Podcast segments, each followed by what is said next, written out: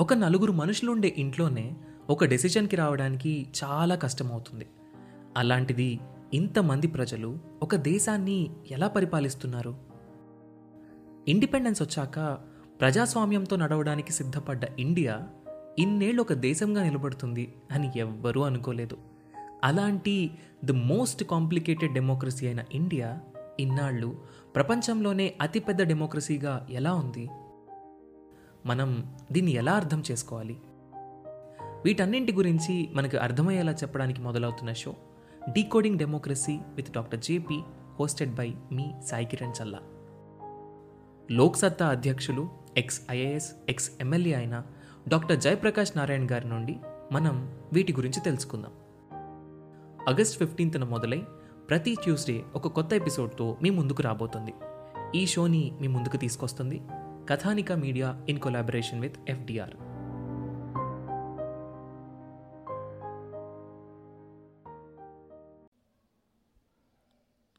Hello and welcome to UPSC radio podcast. నేను మీ Dinesh Dindakurthi. Welcome to season number one episode number six. ఈరోజు మనం onion price hike గురించి మాట్లాడుతున్నాం. మీ అందరూ గమనించే ఉంటారు because onions is one of the basic commodities potatoes onions tomatoes ఇలా one of the basic commodities of any household అటు agriculture పరంగా ఇటు ఫుడ్ కన్జంప్షన్ పరంగా ఇటువంటి బేసిక్ కమాడిటీస్ ప్రైస్ ఎప్పుడు పెరిగినా కానీ అది ఇన్ఫ్లేషన్ మీద పర్టికులర్లీ కన్జ్యూమర్ ప్రైస్ ఇన్ఫ్లేషన్ మీద తీవ్ర ప్రభావం చూపుతుంది. అంటే ఈ ఆనియన్ ప్రైజెస్ ఏదైతే ఉన్నాయో ఆ యొక్క ఇన్ఫ్లేషన్ ఆ యొక్క ఎఫెక్ట్ మిగతా కమాడిటీస్ అన్నిటి మీద పడుతుంది. అంటే ఎంఆర్పి డిసిగ్నేటెడ్ ఉన్న కమాడిటీస్ మీద పెద్దగా పడకపోవచ్చు. లేదా normal day to day commodities loose goods ఏవైతే ఉన్నాయో ట్రాన్స్పోర్టేషన్ మీద వీటన్నిటి మీద కూడా ఈ ఎఫెక్ట్ పడుతూ ఉంటుంది. ఈ ఎపిసోడ్లో మనం ఎందుకు ఆనియన్స్ అంతలా ప్రైస్ పెరిగిపోయాయి? మనకు జూన్ జూలై ఈ సీజన్లో మనకు approximately ten rupees twelve rupees కూడా దొరుకుతుంటాయి. కానీ అక్టోబర్ సెప్టెంబర్ ఎండ్ అక్టోబర్కి వచ్చేసరికి ఒక్కసారిగా sixty rupees seventy rupees eighty rupees కూడా వెళ్ళే అవకాశం ఉంటుంది. ఇది ఈ ఒక్క సంవత్సరమే కాదు గత పదేళ్ళగా ఇదే జరుగుతుంది. అసలు ఎందుకు ఈ ప్రాబ్లం ఏంటి? దీని యొక్క బ్యాక్గ్రౌండ్ విశేషాలని మనం తెలుసుకుందాం. సో ఈ ఆనియన్ ప్రైజింగ్లో మనం గుర్తుపెట్టుకోవాల్సింది క్రాపింగ్ ప్యాటర్న్. మనకు త్రీ క్రాపింగ్ ప్యాటర్న్స్ ఉంటాయి ఖరీఫ్ రబీ అండ్ జియాద్. ఈ ఆనియన్స్ జనరల్గా ఖరీఫ్ క్రాప్లు ఎక్కువగా పండుతాయి. మనకు రబీ క్రాప్లు తక్కువగా పండుతాయి. సో ఖరీఫ్ క్రాప్లో ముఖ్యంగా జూన్ మిడ్ నుంచి లేదా జూన్ ఎండ్లో మనకు సీజన్ స్టార్ట్ అవుతుంది. జూన్ ఫిఫ్త్ ఆగస్ట్ జూన్ ఫిఫ్త్లో మనకు వర్షాలు పడ్డ తర్వాత జూన్ మిడ్లో మనం జనరల్గా క్రాపింగ్ ప్యాటర్న్ స్టార్ట్ చేస్తాం ఆనియన్స్కి. అది సెప్టెంబర్ ఎండ్కి హార్వెస్ట్ వస్తుంటుంది లేదా అక్టోబర్ ఫస్ట్ వీక్లో హార్వెస్ట్ వస్తుంది. కానీ ఈ సంవత్సరం forty five days monsoons delay అయ్యాయి. ఫార్టీ ఫైవ్ డేస్ అని ఒక్కరోజు డిలే అయినా కానీ స్టాక్ మార్కెట్స్ కుప్పగొలిపోతాయి అలాంటిది ఫార్టీ ఫైవ్ డేస్ డిలే అయ్యాయి ఫార్టీ ఫైవ్ డేస్ డిలే అవ్వడం వల్ల క్రాపింగ్ ప్యాటర్న్ కూడా forty five days approximately thirty to forty five days వెనక్కి వెళ్ళిపోయింది. అంటే సెప్టెంబర్ ఎండ్లో రావాల్సిన హార్వెస్టింగ్ క్రాప్ అక్టోబర్ ఎండ్కి వస్తుంది ఇప్పుడు. అంటే ఈ వన్ మంత్ మనం అన్ప్లాన్డ్గా అంటే ఈ వన్ మంత్లో మనకు జనరల్గా క్రైసిస్ రాకూడదు. కానీ మాన్సూన్స్ డిలే వల్ల ఈ one month onions cropping pattern తగ్గిపోయి ఇప్పుడు ఆర్టిఫిషియల్గా డిమాండ్ క్రియేట్ అవుతుంది. ఇది ఒక నేచురల్ ఫ్యాక్టర్ అంటే నేచురల్లో డిజాస్టర్ కాన్ఫ్లిక్ట్ ఇంకొక ఫ్యాక్టర్ మనకు రబీ క్రాపు మనం జనరల్గా ఫిబ్రవరి ఎండ్ మార్చిలో సో చేస్తే మనకు జూన్ స్టార్టింగ్ కల్లా మన పంట చేతికి వస్తుంది.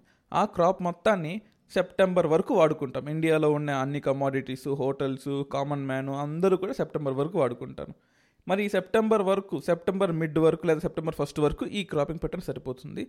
వెంటనే ఇంకో టెన్ డేస్లో మనకు మళ్ళీ అలాగో పంట చేతికి వస్తుంది ఖరీఫ్ క్రాప్ అందువల్ల ఈ టెన్ డేస్ జనరల్గా ప్రైస్ హైక్ ఉంటుంది.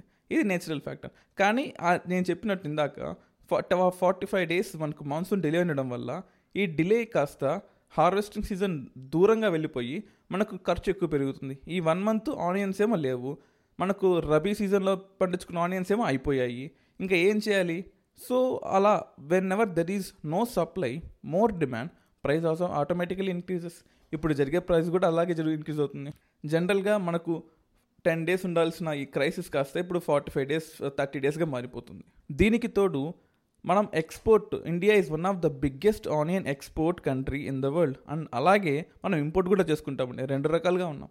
We're the biggest exporter of onions to western countries and to American countries and European countries అలాగే we're importer of onions also from Pakistan and China ఇప్పుడు మనం ఏం చేసామంటే ఇండియా నుంచి వెళ్ళే ఎక్స్పోర్ట్స్ అన్నిటిని ఆపేసాం ఎందుకంటే ఎక్స్పోర్ట్ ఆపేసామనుకోండి మోర్ కమోడిటీ ఇండియాలోనే ఉంటుంది. అప్పుడు ఈ సప్లై డిమాండ్ గ్యాప్స్ క్లోజ్ అయిపోయి ఎక్కువ మందికి ఆనియన్స్ వచ్చే అవకాశం ఉంటుంది. అప్పుడు మన ఇన్ఫ్లేషన్ తగ్గిపోతుంది. కామన్ మ్యాన్కి అంత నష్టం చేయకూడదు అనే ఉద్దేశంతో మన ఆనియన్ ఎక్స్పోర్ట్ మొత్తాన్ని బ్యాన్ చేసాం ప్రస్తుతం. Of course it is a temporary measure కానీ దీని ఒక దీని వల్ల ఒక డిజాస్టర్ కాన్సిక్వెన్సెస్ కూడా ఉంది.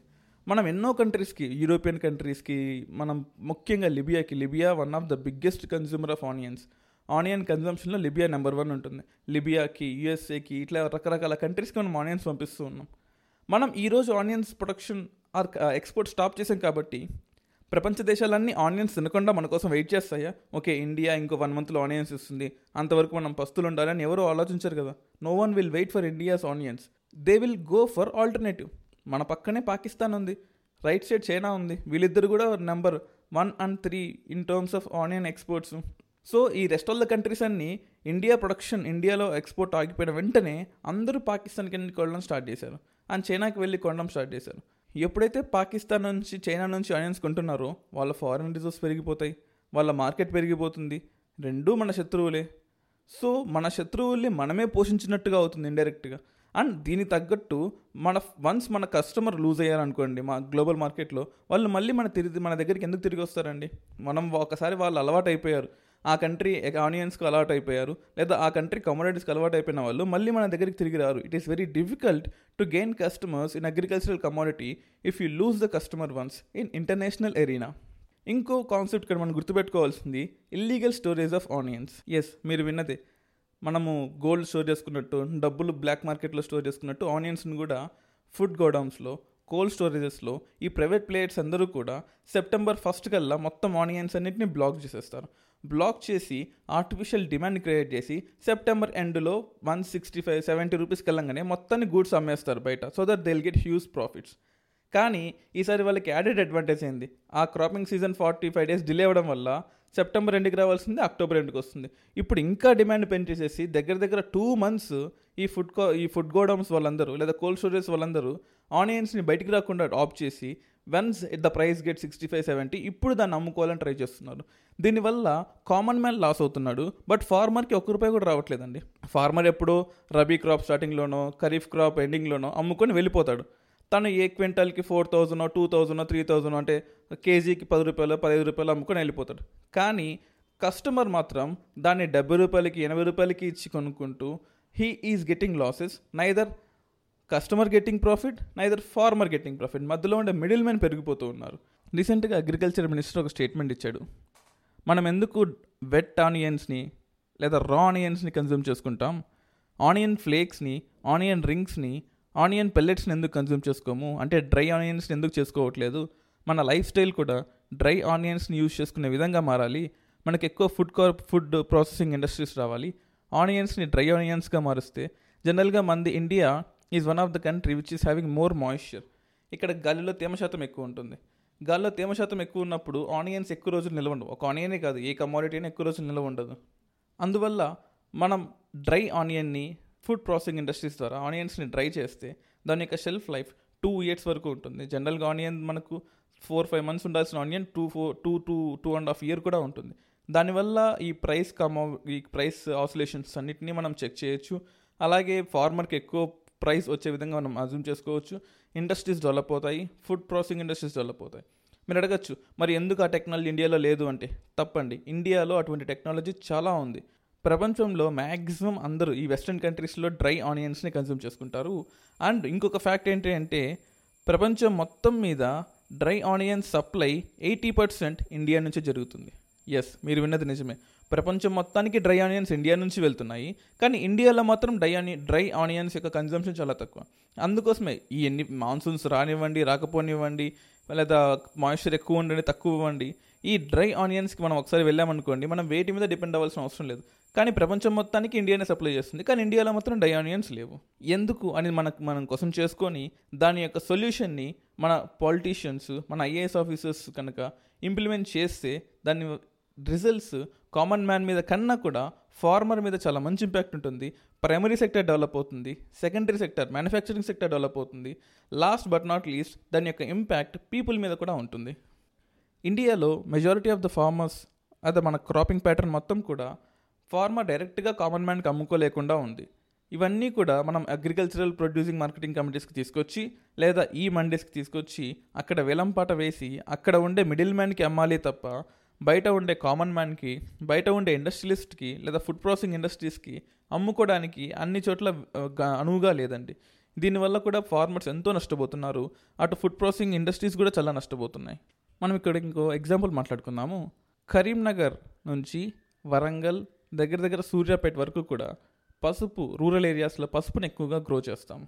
మనం పర్టికులర్లీ టర్మరిక్ ట్యూబర్ అంటాం. ఆ పసుపు దినుసు లేదా ప పసుపు గడ్డ దినుము అంటాం జనరల్గా ఈ టర్మరిక్ ట్యూబర్ని ఇండియాలో one of the high grade and ఇండియాలో మొత్తంలో కూడా ఈ కరీంనగర్ వరంగల్ సూర్యాపేట రీజన్స్లో ఉండే పసుపు చాలా హై గ్రేడ్ ఉంటుంది. చాలా మంచి పసుపు చాలా ఘాటుగా కూడా ఉంటుంది. ఈ పసుపుని మనం వెస్ట్రన్ కంట్రీస్కి ఎక్స్పోర్ట్ చేసి వాళ్ళు ఆ పసుపు ట్యూబర్ని ఫైన్ గ్రెయిన్ పౌడర్గా మిక్స్ చేసి దాన్ని పౌడర్గా తయారు చేసి దాన్ని ప్రపంచం మొత్తానికి ఎక్స్పోర్ట్ చేస్తుంటే ఆ పసుపుని మళ్ళీ ఇండియన్ గవర్నమెంట్ లేదా రకరకాల హిందుస్థాన్ యూనిలివర్ కంపెనీ తరఫున అమెరికన్ కంపెనీ తరఫున మనం దాన్ని ఇంపోర్ట్ చేసుకొని ఇక్కడ హై ప్రైజెస్కి మనం ఇక్కడ కన్జ్యూమ్ చేసుకుంటున్నాం. ఇటువంటి దుస్థితి ఎందుకు రావాలి మనకు? ఏ ఇండియాలో గ్రైండర్స్ లేవా? ఇండియాలో మిషనరీ లేదా? ఒక చిన్న టర్మరిక్ ట్యూబర్ని మనం పసుపుగా మార్చలేమా? ఎందుకు కల్తీ జరుగుతుంది? Why can't Indian government take sufficient steps to start a manufacturing industry which can convert turmeric tuber into turmeric ఒక చిన్న ప్రాసెసింగ్ యూనిట్ మనం స్టార్ట్ చేయలేమా? ఎక్కడో ఇక్కడ నుంచి పదిహేను వేల కిలోమీటర్లు వెస్ట్కి తీసుకెళ్ళి అక్కడ దాన్ని గ్రైండ్ చేసి వాళ్ళ లేబుల్ని వాళ్ళు యూ యూస్ చేసుకొని యూనిలివర్ అని దాన్ని ఇండియాకి తీసుకొచ్చి ఇక్కడ అదే పసుపుని మనం మళ్ళీ కొనుక్కోవడం ఏంటి? ఇటువంటి దుర్మార్గపు దౌర్భాగ్య పరిస్థితి రావాల్సిన అవసరం మనకేంటి? ఏ ఇండియాలో ఇండస్ట్రీస్ మనకు ప్రొడ్యూస్ చేసే కెపాసిటీ మనకు లేదా? ఇండియాలో ఫుడ్ ప్రాసెసింగ్ ఇండస్ట్రీస్ లేవా? మనం తయారు చేయలేమా? ఇటువంటి క్వశ్చన్స్ ఒక్క టర్మరిక్కే కాదు ఆనియన్కే కాదు. టమాటోస్ ఉన్నాయి. ఇక్కడెక్కడో టొమాటోస్ పండించినవి. వెస్ట్రన్ కంట్రీస్ తీసుకెళ్ళి లేదా వెస్ట్రన్ కంట్రీ కంపెనీయే ఇండియాలో పెట్టుకొని దాన్ని టొమాటో కెచప్గా మార్చుకొని షెల్ఫ్ లైఫ్ పెంచుకొని దాన్ని ఇంకో రెండేళ్ళ పాటు కేజీ టెన్ రూపీస్ ఉండే టమాటోని కేజీ టమాటో సాస్ మనకు టూ హండ్రెడ్ టూ ఫిఫ్టీ రూపీస్కి అమ్ముతున్నారు. ఒక టొమాటోనే కాదు పొటాటో మన లేస్ పెప్సికో కంపెనీలో జరిగిన లేస్ కేస్ కానీ ఇవన్నీ కూడా మన ఇండియా అగ్రికల్చరల్ సెక్టార్స్లో ఉన్న తప్పులని ఎత్తి చూపుతున్నాయి. ఇప్పుడైనా సరే మనం మేలుకొని ఈ తప్పులన్నింటిని కరెక్ట్ చేస్తే ఇటువంటి ఆనియన్ ప్రైస్ హైక్ రాదు. ఫార్మర్స్కి మంచి రెమ్యునరేటివ్ ప్రైజెస్ వస్తుంది. వాళ్ళు మినిమం సపోర్ట్ ప్రైస్ మీద ఆధారపడాల్సిన రోజు పోయి వాళ్ళకే వాళ్ళు రెమ్యూనరేటివ్ ప్రైస్ సంపాదించుకోగల కెపాసిటీ మన ఫార్మర్స్కి ఇవ్వాలి. అలాగే మాన్సూన్స్ ఒక సంవత్సరం డిలే రావచ్చు ఒక సంవత్సరం మంచిగా రావచ్చు ఎల్లినోర్ ఇయర్ రావచ్చు లానినా ఇయర్ రావచ్చు మాన్సూన్స్ ఎలాగైనా రావచ్చు. కానీ వీటన్నిటి మీద ఇంపాక్ట్ కాకుండా ఉంటుంది. ఒక్కసారి కనుక మనం ఈ ఫుడ్ ప్రాసెసింగ్ ఇండస్ట్రీస్ మీద డెవలప్ అయితే. ఇంకొక చిన్న ఎగ్జాంపుల్. అమెరికాలో ninety six percent of the food మొత్తం కూడా ఫుడ్ ప్రాసెసింగ్ ఇండస్ట్రీస్ ద్వారానే వెళ్ళిపోతుంది. అంటే దాని యొక్క షెల్ఫ్ లైఫ్ పెరిగిపోతుంది. జపాన్లో అప్రాక్సిమేట్లీ నైంటీ పర్సెంట్. లండన్ యూకేలో approximately seventy two percent. And ఇలాగే వెస్ట్రన్ కంట్రీస్ అన్నింటిలో కూడా మోర్ దాన్ ఫిఫ్టీ పర్సెంట్ ఉంటుంది. కానీ ఇండియాలో మాత్రం కేవలం టూ పాయింట్ ఫైవ్ పర్సెంట్ అండి. అంటే ఇండియాలో ప్రొడ్యూస్ చేసే ఫుడ్ మొత్తం కూడా ఇండియన్ ఫుడ్ ప్రాసెసింగ్ ఇండస్ట్రీస్ కేవలం టూ పాయింట్ ఫైవ్ పర్సెంట్ని మాత్రమే దాన్ని రిఫైన్ చేసి ఫినిష్డ్ ప్రొడక్ట్స్గా మార్చి దాని షెల్ఫ్ లైఫ్ పెంచుతున్నారు. మరి మిగతాదంతా కూడా వేస్టేజ్ల రూపంలో పోతుంది. Approximately seventeen to eighty percent of the commodities have been just gone in wastages అందులో మళ్ళీ ఆ సెవెంటీన్ పర్సెంట్ కాకుండా మన ఫుడ్ అగ్రికల్చరల్ గోడౌన్స్ ఇప్పుడు మనం మనం ఎన్నో డబ్బులు ఫుడ్ అగ్రికల్చరల్ గోడౌన్స్కి కోల్డ్ స్టోరేజెస్కి పెడుతున్నాం. దాని బదులు ఒక ఫుడ్ కార్పొరేషన్ ఆఫ్ ఇండియా వాళ్ళు కానీ ఒక చిన్న ఇండస్ట్రీ పెట్టి దాని ఫుడ్ని ప్రాసెస్ చేసి అమ్మేసి పెడితే ఎంత ప్రాఫిట్ వస్తుందండి? ఫార్మర్కి ఆ ప్రాఫిట్ని డిస్ట్రిబ్యూట్ చేయొచ్చు గవర్నమెంట్ రెవెన్యూస్ని ఎన్ చేసుకోవచ్చు కామన్ మ్యాన్కి బడ్డన్ తగ్గుతుంది.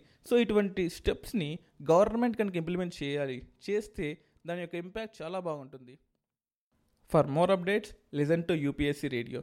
మీరు యూపీఎస్సీ రేడియో ఆడియోస్ని వినాలి అనుకుంటే గూగుల్ పాడ్కాస్ట్ యాప్ డౌన్లోడ్ చేసుకోండి లేదా యాపిల్ పాడ్కాస్ట్ని డౌన్లోడ్ చేసుకోండి లేదా స్పాటిఫై మ్యూజిక్ యాప్ని డౌన్లోడ్ చేసుకొని అందులో యూపీఎస్సీ రేడియో తెలుగు అని టైప్ చేయండి. కొత్త కొత్త అప్డేట్స్ అన్నిటినీ వినండి స్ప్రెడ్ చేయండి అండ్ నాలెడ్జ్ని గెయిన్ చేయండి. నేను మీ దినేష్ దింటకుర్తి సైనింగ్ ఆఫ్.